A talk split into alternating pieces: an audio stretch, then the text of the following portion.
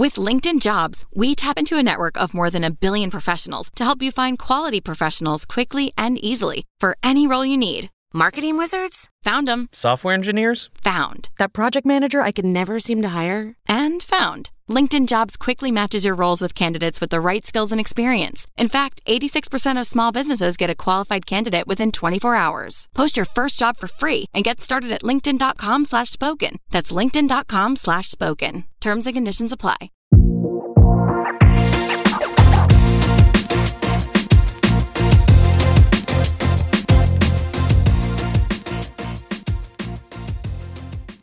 It's that time of year again. There's a nip in the air, the holidays are in full swing, and you are halfway through another academic year.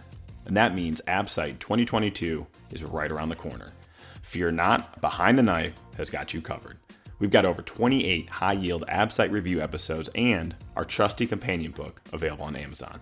Everything you need to dominate the AbSite. Don't forget to check out our website at www.behindtheknife.org where you can easily access all of our podcasts and videos register for free CME, and sign up for the BTK newsletter. And be sure to keep an eye out for our comprehensive oral board review material, which is due out in early 2022. If you appreciate what we're doing here behind the knife, please leave us a five star review. Now, take a deep breath. You've got this. Hey everyone, welcome back to Behind the Knife. Uh, today we're covering the topic on breast. Uh, we cover everything from cancer to infections in this episode, uh, so it should be really good and high yield information for you. All right, let's jump right into our breast AbSite review. Uh, this is, uh, we've got a lot of requests to do breast, and this is a very, very high yield topic. So let's go through it. Um, so let's start with some high yield anatomy. So, woo. Uh, something that's asked often is the axillary nodal basins. There's three levels level one, two, and three. What are the three levels of the axillary nodes? Level one is lateral to the pec minor. Level two is underneath the pec minor and level three is medial to the pec minor. So again, all in relationship to the pectoralis minor muscle. Yep, lateral to medial. So level one is the most lateral. Level, two is under the pec, and then high up in the axilla, medial to the pec minor is level three. Um, let's talk about some nerves. Uh, so, Kevin, there are some important nerves you need to know surgically, specifically when doing things like an axillary dissection. Uh, so, can you walk us through the major nerves you need to know uh, and what they what they innervate, and then what the deficit is? Yes, this is a 100% chance of getting this on the AbSite. Uh, so the first nerve uh, that we talk about most commonly, the long thoracic, it, this uh, innervates the serratus anterior, and this will give you a winged scapula. The second one is the intercostobrachial nerve. Uh, this is the cutaneous branch of the second intercostal. Uh, you'll get loss of the sensation to the medial arm. The next nerve is the thoracodorsal nerve. This supplies latissimus dorsi, and you'll have weak arm adduction the next nerve is the medial pectoral nerve. This is uh, this supplies the pec major and minor. And finally, the lateral pectoral nerve, and this only supplies the pec minor. Yeah, so a, a lot to unpack there, but uh, so woo, which of those is the most common?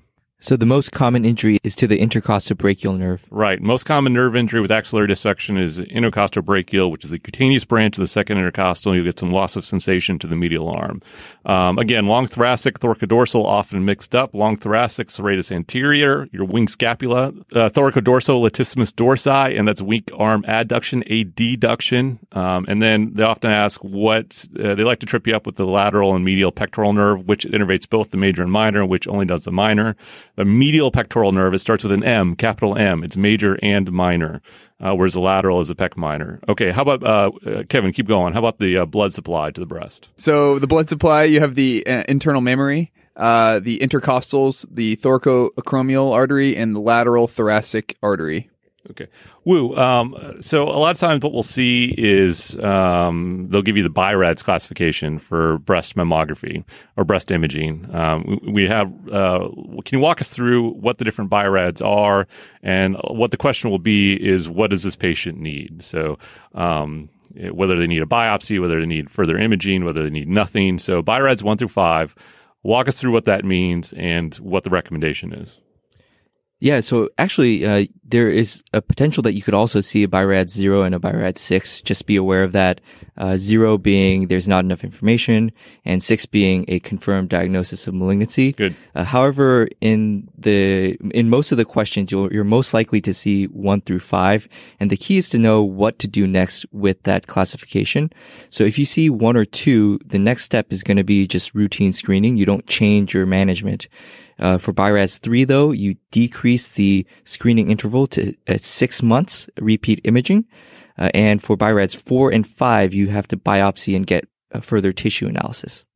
Right. Again, one and two, one being normal, two being uh, a benign lesion, routine screenings all those patients need. For BIRADS 3, repeat imaging in six months, four and five need a biopsy. Perfect. Uh, so something that is often referred uh, to clinic, and uh, you may see, is nipple discharge. Kevin, tell us a little bit about nipple discharge and how you want to manage that. Right. So very common, uh, but cancer is rarely associated with it. Uh, about 3% of patients with nipple discharge will uh, later be diagnosed with cancer. That is if they're under 40 years old. However, a patient that is older uh, presents in the sixth decade of life or older and they have nipple discharge. You need to have a much higher suspicion. Uh, they will ha- they have up to a third, 33% uh, chance of having cancer associated with their nipple discharge. And what are some uh, characteristics of the discharge itself that would put you in a statistically higher risk of malignant pathology? Definitely. So bloody discharge, spontaneous discharge, uh, persistent discharge doesn't get better after a week on of just observing. Uh, unilateral discharge, all of these are statistically higher risk for malignant pathology. Okay, and what are some? What can you do to from there? Let's say you have one of those characteristics. What should be the next steps? So you always want to start with imaging. You want to have mammography because um, that can help identify uh, any intra-breast lesions, but then is specifically for the duct, you can do, you can check the ductal fluid cytology, you can do ductography and ductoscopy, um, in diagnosis, but these aren't that helpful. So uh, many times you end up doing a duct excision. Uh, this provides the best means of diagnosis of the underlying pathology. Yeah, exactly. So there's you'll see those things out there: the cytology, ductography, uh, ductoscopy, um, but really those are minimally useful. So for if you have those concerning, you know, bloody discharge, spontaneous discharge, unilateral discharge, most likely uh, those patients go in for a duct excision uh, to diagnose the underlying pathology. Um, and still, the majority of these are benign. But what's the most common cause of a bloody nipple discharge? That would be an intraductal papilloma. Great. Okay, so next let's move on to some breast lesions. So let's talk first about uh, fibroadenoma and phylloides tumor. So, Wu, uh, how did how do these present? Yeah, so both these generally tend to present with a dominant mass. Uh, and so with any dominant mass, if you have a, a younger patient, so let's less than 35 years of age, you're going to want to do uh, an ultrasound. And if they're over 35, uh, you're going to also do a mammography. Um, if the findings of this are consistent with the benign fibroadenoma and the patient has no risk factors, then it's okay to watch with biannual ultrasound. So every six months. Uh, if there's any uncertainty though, you really need to do a core needle biopsy. And some people would actually argue that any dominant mass needs a core needle biopsy. Yeah, that's common presentation. Uh, you know, a woman is referred with with a lump in her breast or finds one on self exam. Uh, a lot of times the question is what to do next, and you want to look at the patient's age. So less than 35 will get an ultrasound. Greater than 35 uh, need mammography. And, and why why is mammography not great on young women? Wu. So generally, young women tend to have dense breast tissue, and because of that, mammography uh, is less sensitive. Yeah, um, I think most of these, like if if it's very clinically consistent with a benign fibroadenoma and all the imaging kind of matches up, um, and the woman has absolutely no risk factors, then like you say, it is okay to watch that um, if they're under 35. Um, I think a large majority of these are probably going to get some form of biopsy, and that's okay too, especially if if the person doesn't is anxious about it, doesn't want to live with it, that type of thing. Um, how about if it's a cyst? What do you want to do with a cyst if you see that on your ultrasound? Uh, then you want to see if that ultrasound aspiration was bloody or if it happens to be recurrent. If those are the case, then you want to send for cytology. Okay. Uh, and tell me about uh, phylloides tumor. Um, let's say you get a biopsy or, you know, it comes back as phylloides tumor. How do you want to treat that? Yeah, so if you see phyllodes tumor, you just got to remember that a phyllodes tumor does have malignant potential. And so you're going to do a wide local excision with one centimeter margins. The malignancy rate is actually higher if they have a greater than five mitoses per high power field. And phyllodes tumor rarely does have hematogenous metastases. Uh, it does not generally go to the nodes, so you don't need to do a sentinel node or axe dissection. Yeah, I, I tend to think of these more like behaving kind of like a sarcoma.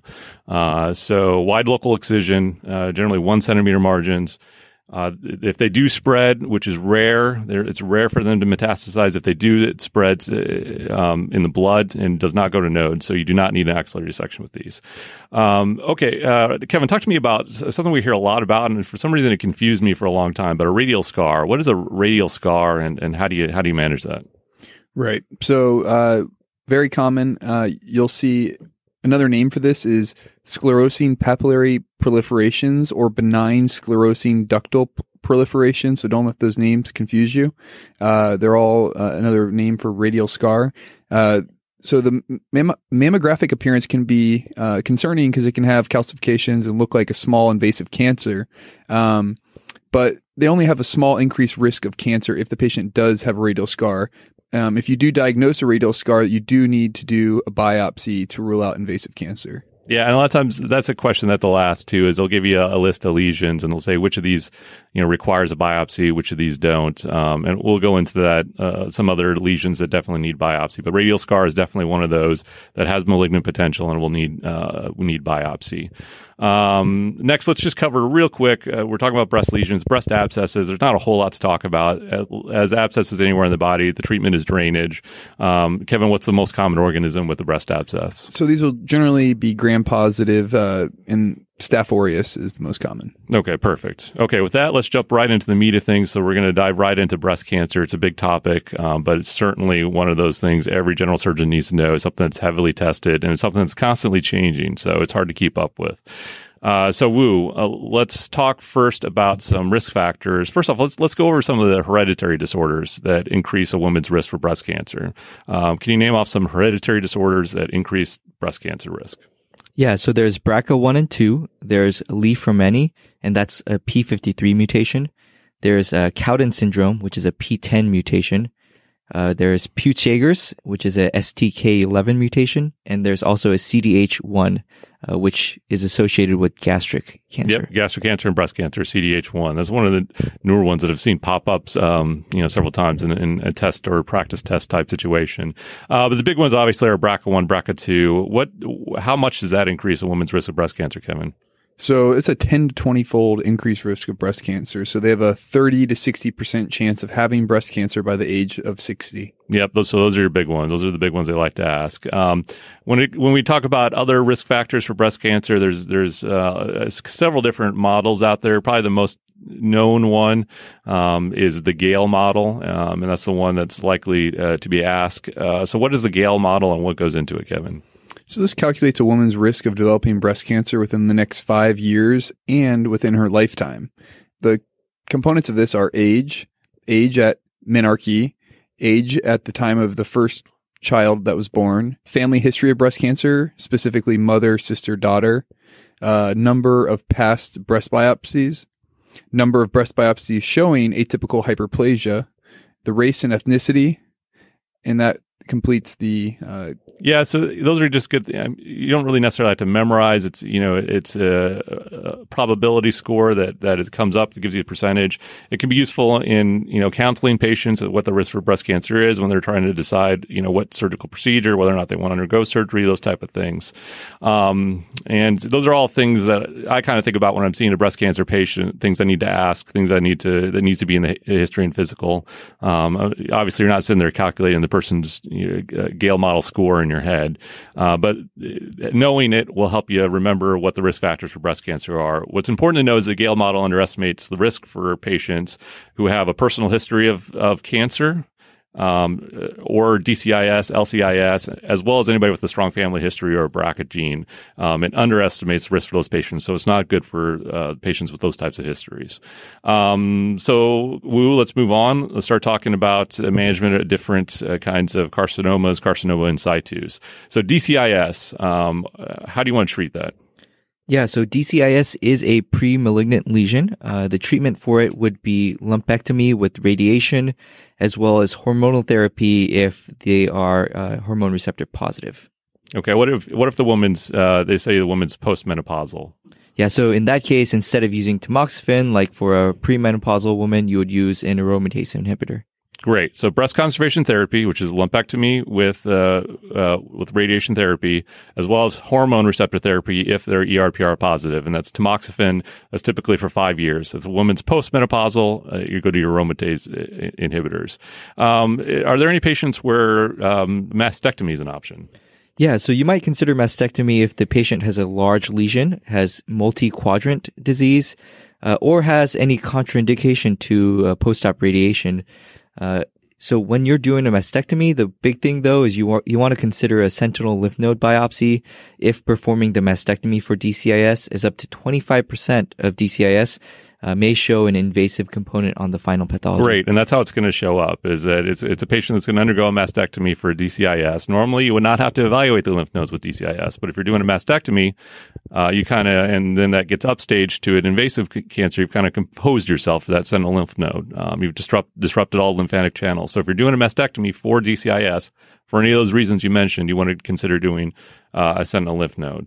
Uh, Kevin, what kind of margins do you need for DCIS? So the general understanding I have for margins of DCIS is you actually need a two millimeter margin. Uh, the reason that this differs from invasive ductal cancer versus uh, DCIS is because invasive ductal cancer, you just need a negative ink at the tumor specimen. But for DCIS, it spreads along the basement membrane and so can be kind of contiguous. Uh, and that, so you need a larger margin to confirm that there's no further DCIS spreading along that basement membrane. So I would go with two millimeter margins. Yeah, this is one of those areas that's kind of controversial. Um, so it's probably unlikely to show up on the outside. I, the, the official, the NCCN guidelines say you need at least a one millimeter margin. Uh, but like you say, the margins for, funny enough, the margins for DCIS are a little bit more controversial than the margins for invasive cancer. Um, how about, uh, how do you counsel your patients for post-op breast radiation? What's survival of mastectomy versus breast conservation? What does adding radiation to breast conservation do for the patient? So it's very important uh, to have this discussion because it's a it's a big difference. Post-op whole breast radiation after a lumpectomy for DCIS will decrease the risk of recurrence by fifty percent, uh, though in the long-term studies has not shown an impact on overall survival. Right. And when you're counseling, you, you want to say, you know, you want to tell them mastectomy versus breast conservation has equal survival rates. There is an increased risk of recurrence with breast conservation, but the overall survival is the same. Adding radiation, like you say, reduces that um, risk of recurrence by 50%, but does not affect the overall survival. Uh, woo. Okay. So LCIS. How's LCIS different than DCIS? Yeah, so LCIS is not a pre-malignant lesion, uh, and it marks increased risk of cancer development in both breasts. Right. So this is not a pre-malignant con- condition, but it does increase the risk of cancer in both breasts. And this is one of those things. If it comes back in core needle biopsy, you need an excisional biopsy. So so far we've gone under, under uh, we've um, gone over radial scar, DCIS, LCIS. Those are all things. If you get those back on your core needle, you need to do an excisional biopsy. Um, uh, what's the treatment for LCIS? So this is somewhat controversial, uh, but generally you're going to want to do a wire localized excision uh, to rule out an invasive component or DCIS. Okay, so let's say you do that, you do your wire localized excision, and the you're at tumor board, and the pathology comes back with you have a positive more part, no invasive component, no DCIS, but you have a positive margin on your LCIS. Um, what, how do you want to manage that patient? At that point, you're surgically complete. You're surgically, yeah, you're surgically complete. You don't need uh, in the in the you're surgically complete in the in the sense that you don't need negative margins. But then, how, what do you want to counsel that patient for the risk of breast cancer and uh, what the next steps are?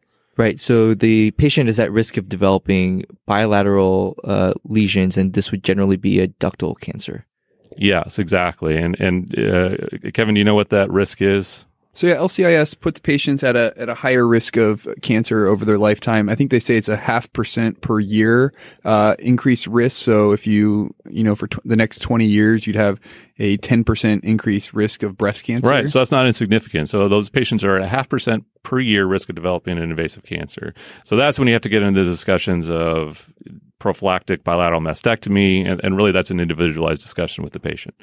Um, okay, so But I think it's important to talk about um, hormonal therapy for these patients. Uh, you know, many of these patients will benefit uh, from hormonal therapy to reduce their risks. Yeah, absolutely. Depending on the receptor status of their lesion, um, but yeah, absolutely. Um, that's an that's also an area of uh, ongoing research. Um, is the hormonal therapy for for these uh, carcinoma in situs So- and LCIS? So my answer on the ABSITE would be no further surgery, but you know, send the patient for consideration for hormonal therapy. Yeah, I think that would be safe. Uh, okay, moving right into invasive uh, breast cancer. Um, so let's go through. This is one of those ones uh, where you have to know the staging. So there's lots of nuances and substages. Um, but Ke- Kevin, how do you want to just break down the TNM? What's a good way of breaking it down, thinking about it for the ABSITE? Yep. So a must know, unfortunately, T1, zero to two centimeters. T2, two to five centimeters. T3, greater than five centimeters. And then if it is invading the chest wall or skin involvement, you now have a T4 tumor. Great. Zero to two, two to five, greater than five, and then invasive invasion in the chest wall or skin. Now, how about if it, it invades into the pec major muscle? Is that considered chest wall invasion? No, it's not. All right. What about your nodal staging? So yeah, for the nodal staging, one to three nodes is N1, uh, four to nine nodes is N2, and then if there's 10 or more nodes, um, or supra or infraclavicular nodes, you have an N3 disease. okay. And uh, your M staging is always my favorite. Your favorite. Uh, distal Mets is M1. Okay. So we have that. Uh, now, uh, Woo, how do you want to break that down? So that's our T and, and that's a good, you know, way of breaking down the T, N, and M that I think is not overly complicated and good enough for the boards. How about the staging? Yes, stage one. So think of a small tumor that has no nodes. So a T1 N0 M0.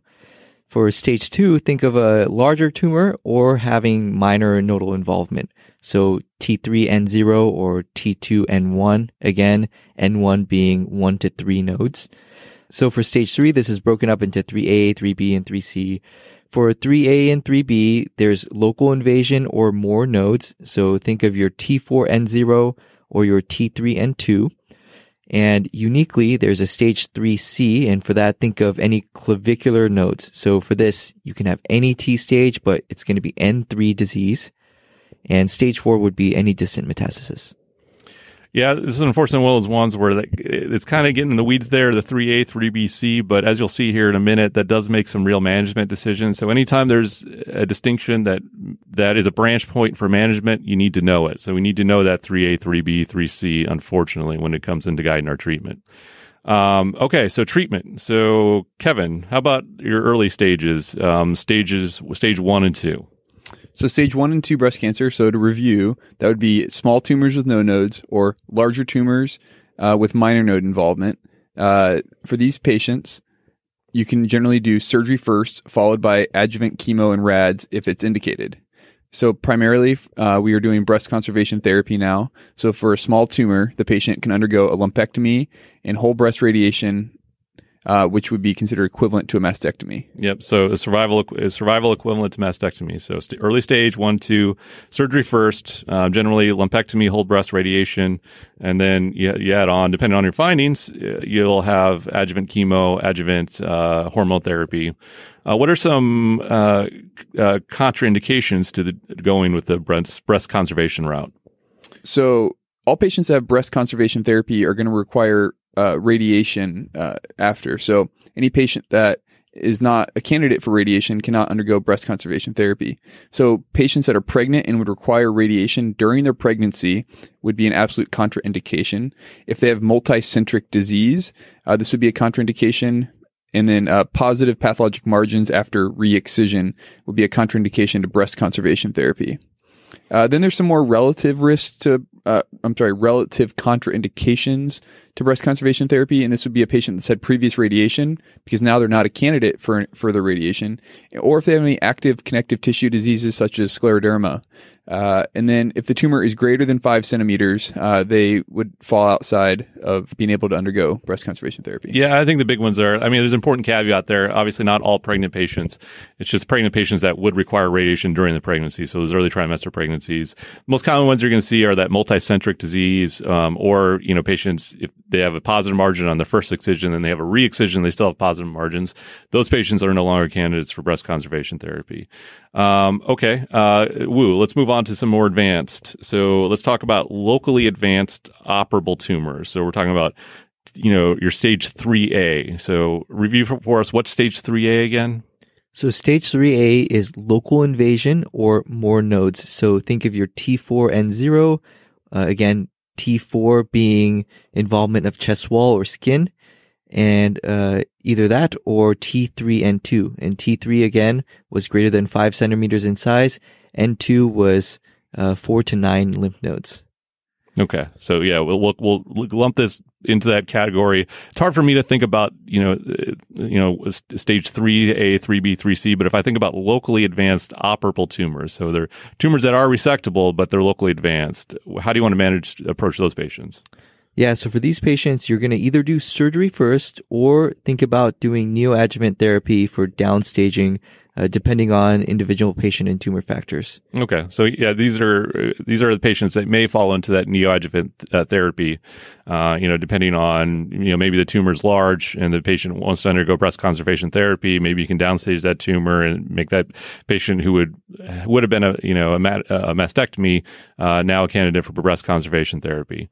Um, okay, well, how about locally advanced inoperable tumors? So these are really your stage 3B, 3C uh, patients. Um, so these are patients who kind of have, have, more extensive nodal involvement. Um, uh, how do you want to handle those patients? Yeah, and again, remember that 3C was the clavicular nodes. Uh, so for these patients, locally advanced inoperable tumors, you're going to do neoadjuvant therapy first, and uh, down and try to downstage that, and it, uh, and then you can do surgery if the patient responds to this. Okay, and Kevin, easy one, uh, stage four disease. How, what, how, do you manage those patients? Uh, primary chemotherapy. Okay, uh, let's talk a little bit about ax- surgical axillary staging. So uh, this is something that has changed recently. It's certainly changed since my time taking the boards. Um, the answer has changed. So Kevin, surgical axillary staging. Um, how do you want to approach that for invasive carcinomas? So all patients that have invasive tumors need to have a sentinel lymph node biopsy. So sentinel lymph node uh, indicated for all, all invasive tumors. Okay. Um, and we should also say that those are clinically, uh, whose patients whose axilla are clinically negative, because if they have a clinically positive axilla, what are they getting? They're going to get a modified radical mastectomy. Or they're going to get an axillary dissection of some form or another. Right. Yeah, absolutely. Um, okay, talk to me about the Z11 trial because the Z11 trial has gotten a lot. Of, we we had a podcast covering this, uh, and it's it's so clinically relevant that it will show up on the boards. Um, so, what is the the Z11 trial, and why is it important? So, this was comparing patients with small tumors and small uh, amount of axillary disease uh, to whether they need an axillary dissection or whether the radiation can treat their axilla adequately. So this was patients that were greater than 18 and had T1 or T2 tumors, so less than five centimeters, and they had fewer than three positive sentinel lymph nodes. And they underwent breast conservation therapy with whole breast radiation. So what did it show? This was a randomized trial. So some of them went by our previous treatment, which was if they had a positive sentinel lymph node, they went and got a axillary dissection. The other group of them only had the whole breast radiation, which treats the axilla. And what they found was that there's no difference in local recurrence, disease-free survival, and overall survival at a median follow-up of 6.3 years. Yeah, so this is this is going to be this is a big one. So again, this is because uh, because an axillary dissection is is is a decently morbid procedure. You know, the question is, can we get away with less? So we looked at sentinel lymph node resection alone versus axillary lymph nodes. And again, women who are over 18, small tumors, T1, T2, and had fewer than three positive uh, nodes on their sentinel lymph nodes. So you have to get three nodes during your sentinel lymph node uh, harvest in order for to, to qualify for this. Those patients um, were undergoing breast conservation therapy where they all got whole breast radiation. Uh, so the way this is going to show up is they're going to give you a woman with a small invasive cancer. It's you know it's one to two centimeters. You do your your lumpectomy in your sentinel node, and they'll say, and it's a woman who's 18, no risk factors, that type of thing. Um, one of the nodes come back positive, and the question is going to be what's going to be next. It's going to be do you do an axillary dissection? Do they get uh, postoperative radiation and hormonal therapy? Uh, plus or minus chemo, depending on the size of the tumor. Um, and uh, they, that's what the, the answer is going to be: is, is, is you're okay just con- doing the breast conservation therapy with whole breast radiation uh, for fewer than three positive nodes in those patients. Um, who does need uh, a uh, axillary dissection? So, level one and level two axillary dissection is recommended for patients that have clinically positive nodes confirmed by FNA or core needle biopsy or uh, sentinel nodes that were not identified. Yeah, so uh, so clinical positive nodes, um, generally those will get confirmed with an ultrasound and FNA or core needle that they are positive. Those patients get an axillary dissection. But let's say you're doing your sentinel lymph node and you, you do your blue ink, you do your radio tracer, and you can't find you can't find any nodes. Right. Those are the patients also are uh, need a level one, two axillary dissection. And, I- Um, and I think it's important if they give you a choice, if you have a patient that you're evaluating in your clinic and they have palpable nodes, I think you, you're going to choose the answer of you're going to confirm this, that those nodes have cancer in them with an ultrasound and FNA or core needle biopsy. Yeah, I think so. I think uh, these days uh, that is that is the right answer, um, if that's an option for you. Um, And one other point I just want to point out is for breast cancer, it's a level one and level two axillary lymph node dissection, and you do not do a level three axillary lymph node dissection. Yeah. Uh, so, what is? Why are you making that distinction? What, what? How else does that show up on the ABSITE? So they'll give you a melanoma uh, that has a positive sentinel lymph node, and that patient needs levels one, Absolutely. Don't choose a level one, two, because they'll give you that as an option. A level one, two dissection for melanoma. they'll need a three level axillary dissection. Okay. We, we, we've been talking, you know, breast conservation therapy. We've mentioned a few times, you know, you know, patients uh, plus or minus chemotherapy for, for, for these invasive cancers. Um, but who gets uh, chemotherapy with uh, invasive breast cancer? Yeah, this is a complicated question. Uh, in reality, there's going to be a discussion based on individual risk of relapse, predicted uh, sensitivity to a particular treatment based on oncotyping, all that. But for the site, you're going to give chemotherapy for tumors greater than one centimeter, positive nodes, or triple negative nodes. The one caveat to that is in hormone receptor positive patients that have node negative tumors with favorable oncotype, uh, in those patients, post-op hormonal therapy alone is an option, and you might be able to get away without chemotherapy. Yeah, this question is getting more and more complex as we, as we get into these different oncotyping things. And it's, like I said, it's really a, a tumor board discussion, who gets chemotherapy or not. But like you say, for the ABSITE, for the boards, at this point, what I would know is tumors greater than one centimeter, positive nodes, or triple negative tumors all get chemotherapy. Uh, and, and we, what do I mean? What do we mean when we say triple ther- or triple negative tumors? ER, PR, HER2 are all negative. Yep, yep. Like those those are uh, we know those to be typically more aggressive. Uh, they they're not eligible for the the, the adju- adjuvant therapies, the hormonal, the Herceptin, those type of things. and uh, they're generally found in the younger patients, like the 18 year old breast cancer Absolutely. patient that you started this with. Yeah. Um, okay, so uh, chemotherapy, uh, Kevin, what would be like for the boards? What's your regimen, your chemotherapy regimen? Right. So just stick with TAC, T A C. So you'll have your taxanes, your adriamycins, or also called doxorubicin, and cyclophosphamide. Yeah, again, this is a very complex topic that we're not going to get into. For, for the boards, this is what I would know. This would be my uh, my regimen of choice. I would reach to uh, something that's commonly tested are the side effects of these different things. So, real quick, Kevin, uh, side effects of uh, of a, the taxanes, the docetaxel, Uh, that would be peripheral neuropathy, peripheral neuropathy for the taxanes, adriamycin or doxorubicin, cardiomyopathy, cardiomyopathy, um, and uh, cyclophosphamide. hemorrhagic cystitis, Yep. And what do you give for uh, the hemorrhag to reduce the risk of hemorrhagic cystitis with cyclophosphamide? mesna. Mesna. Uh, uh, Wu, we covered this a little bit, but who do we think about neoadjuvant therapy for? So neoadjuvant therapy is good for locally advanced or inoperable tumors. So again, your inflammatory, your N2, N3, or your T4 lesions. Uh, or think about neoadjuvant therapy for tumors that are too large relative to the rest of the breast for breast conservation therapy and the patient requ- uh, requests breast conservation therapy. Good. Okay. So we've covered chemotherapy. Let's move on to radiotherapy.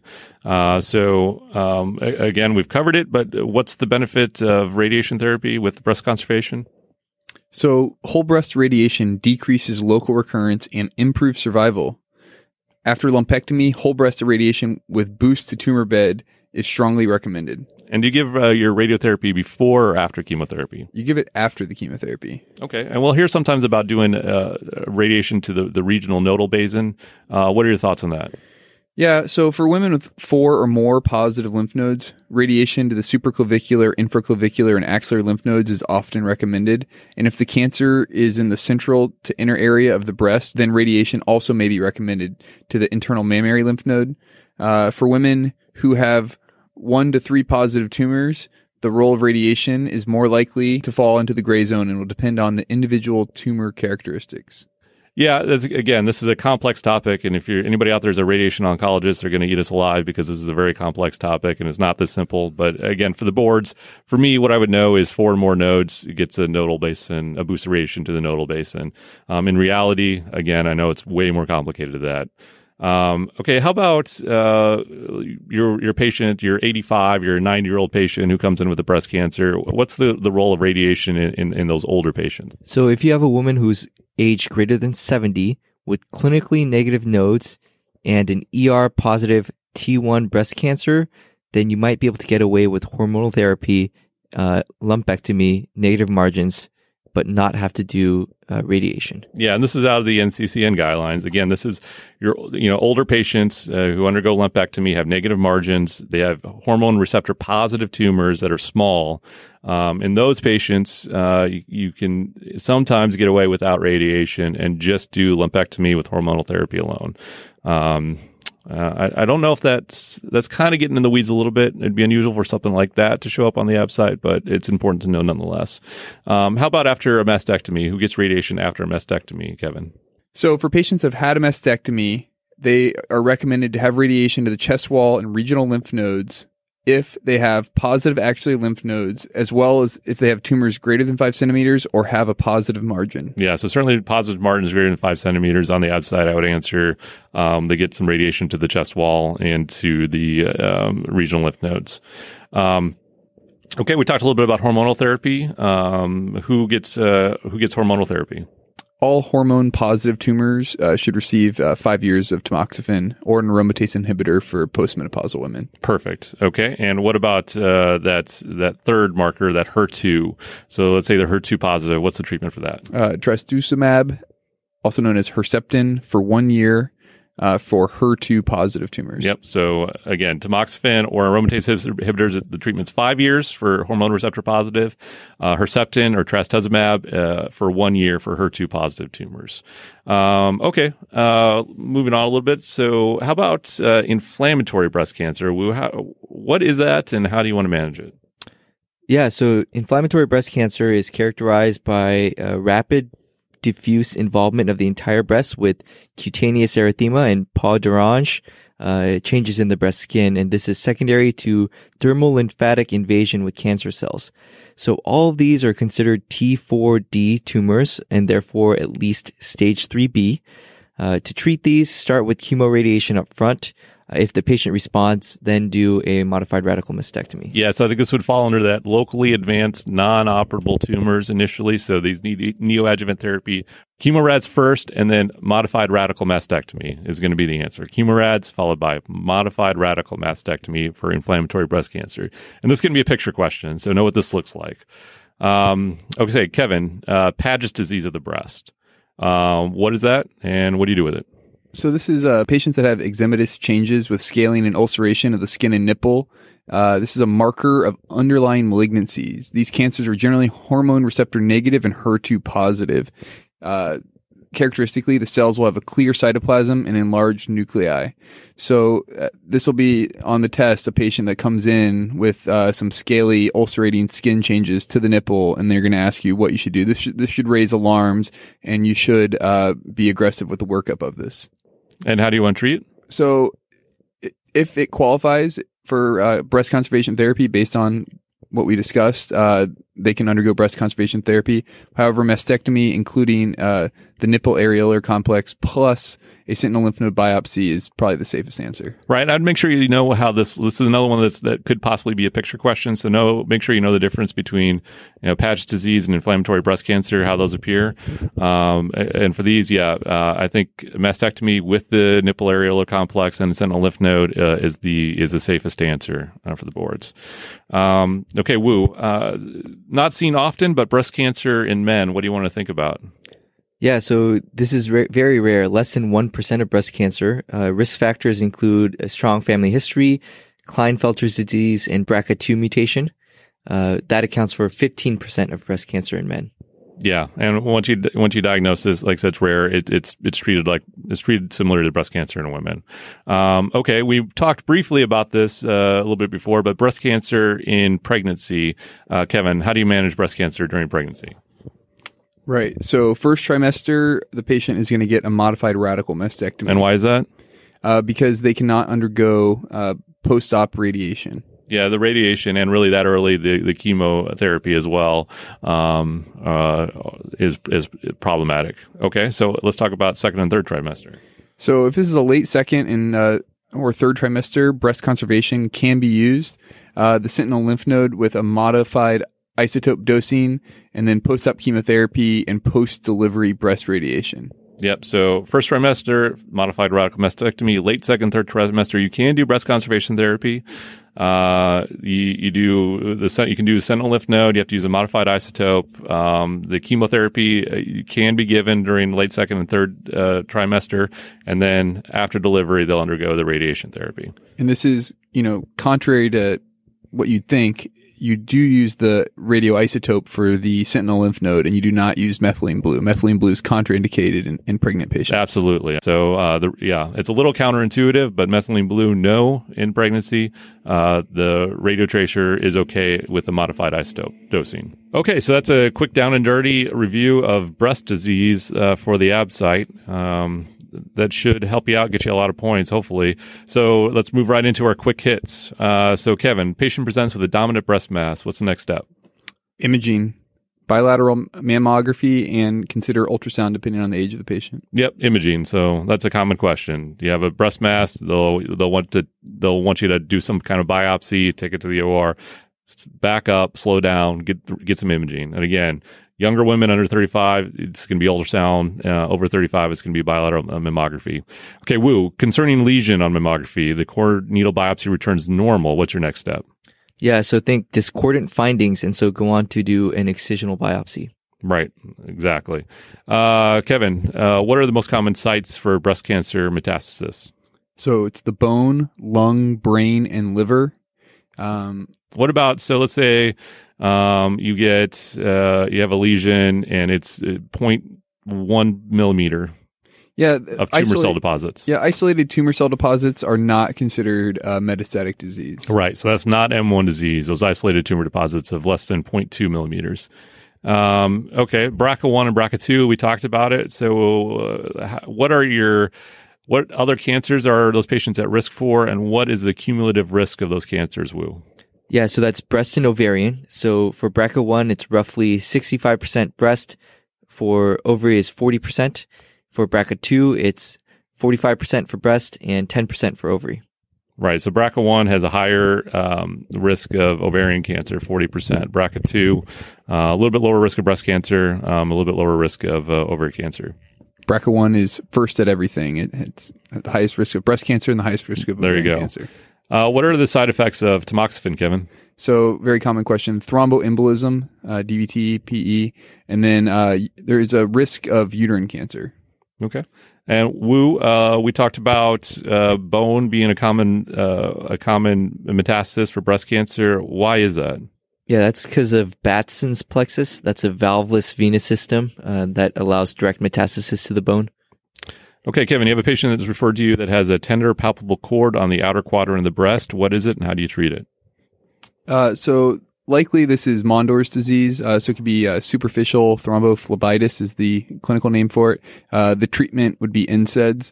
That being said, you want to make sure uh, that these patients you know, if they're at the appropriate age uh, that they should be undergoing mammo- mammography screening. They should have all of that um, in order to to make sure that there's no underlying malignancy. Sure. And Kevin, I'm going to stick with you on this one since you're a resident vascular expert. So you have a patient who has chronic lymphedema for 10 years following an axillary dissection and now presents with a dark purple lesion on the upper arm. What is it? So this is a lymphangiosarcoma uh, called Stewart-Treves syndrome. And uh, this is a very serious lesion that needs urgent surgery. Yep, Stewart Treves or Treves Treves syndrome. I'm not sure. Uh, lymphangiosarcoma. So okay, then that wraps it up. That And, and that is a good one. Another picture question. So Yeah, absolutely. Go Google that and look at the pictures. lymphangiosarcoma or Stewart Treves syndrome. Look that one up. Uh, that does it. That's a review of breast for the ABSITE and the general surgery boards. Be sure to check out our website at www.behindtheknife.org for more great content. You can also follow us on Twitter at Behind the Knife and Instagram at Behind the Knife Podcast. If you like what you hear, please take a minute to leave us a review. Content produced by Behind the Knife is intended for health professionals and is for educational purposes only. We do not diagnose, treat, or offer patient specific advice. Thank you for listening. Until next time, dominate the day.